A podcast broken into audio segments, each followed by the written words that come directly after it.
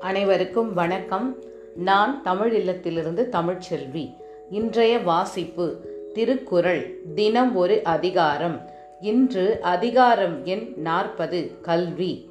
குறள் எண் முன்னூற்றி தொண்ணூற்றி ஒன்று. கற்க கசடு அற கற்பவை கற்றபின் நிற்க அதற்கு தக.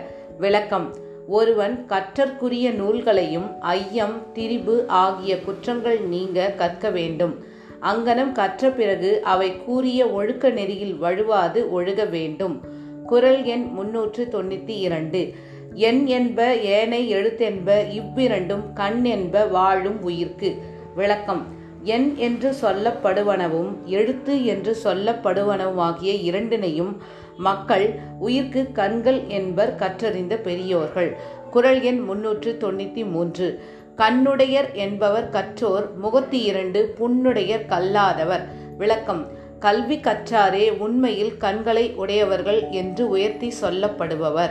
கல்லாதவர்கள் முகத்தில் புண்கள் இரண்டு உடையவராக இழித்து கூறப்படுபவர். குரல் எண் முன்னூற்றி தொண்ணூற்றி நான்கு.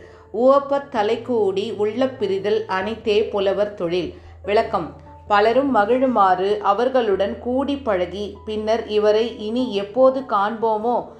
என்று அவர்கள் எண்ணி ஏங்குமாறு அவர்களை விட்டு பிரிதலே கற்றறிந்த புலவர் தொழிலாகும். குரல் எண் முன்னூற்று தொண்ணூற்றி ஐந்து. உடையார் முன் இல்லார் போல் ஏக்கற்றும் கற்றார் கடையரே கல்லாதவர். விளக்கம். செல்வர் முன்பு வறியவர் ஏங்கி நின்று யாசித்தல் போல கல்வி உடையவர் முன்பு வணக்கத்தோடு பணிந்து நின்று கற்பவர்களே உயர்ந்தவர் ஆவார்கள். அவ்வாறு கல்லாதவர்கள் தாழ்ந்தவரே ஆவார்கள். குரல் எண் முன்னூற்றி தொண்ணூற்றி ஆறு.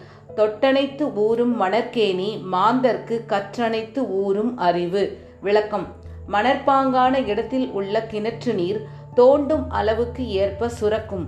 அதுபோல மக்களுக்கு அவர்கள் கற்ற கல்வியின் அளவுக்கு ஏற்ப அறிவு வளரும்.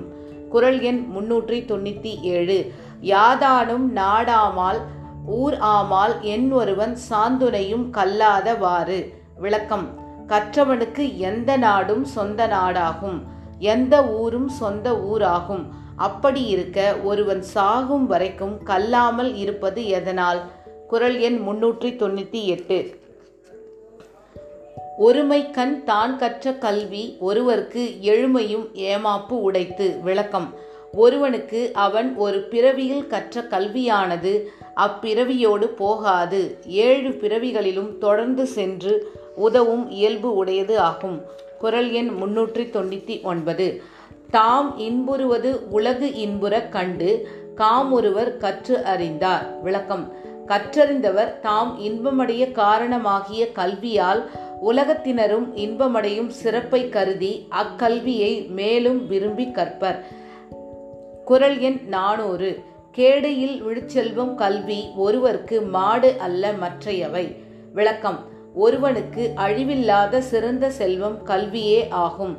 ஏனைய மணி பொன் முதலிய செல்வங்கள் அழியக்கூடியன. ஆதலால் அவை செல்வங்கள் ஆகாது.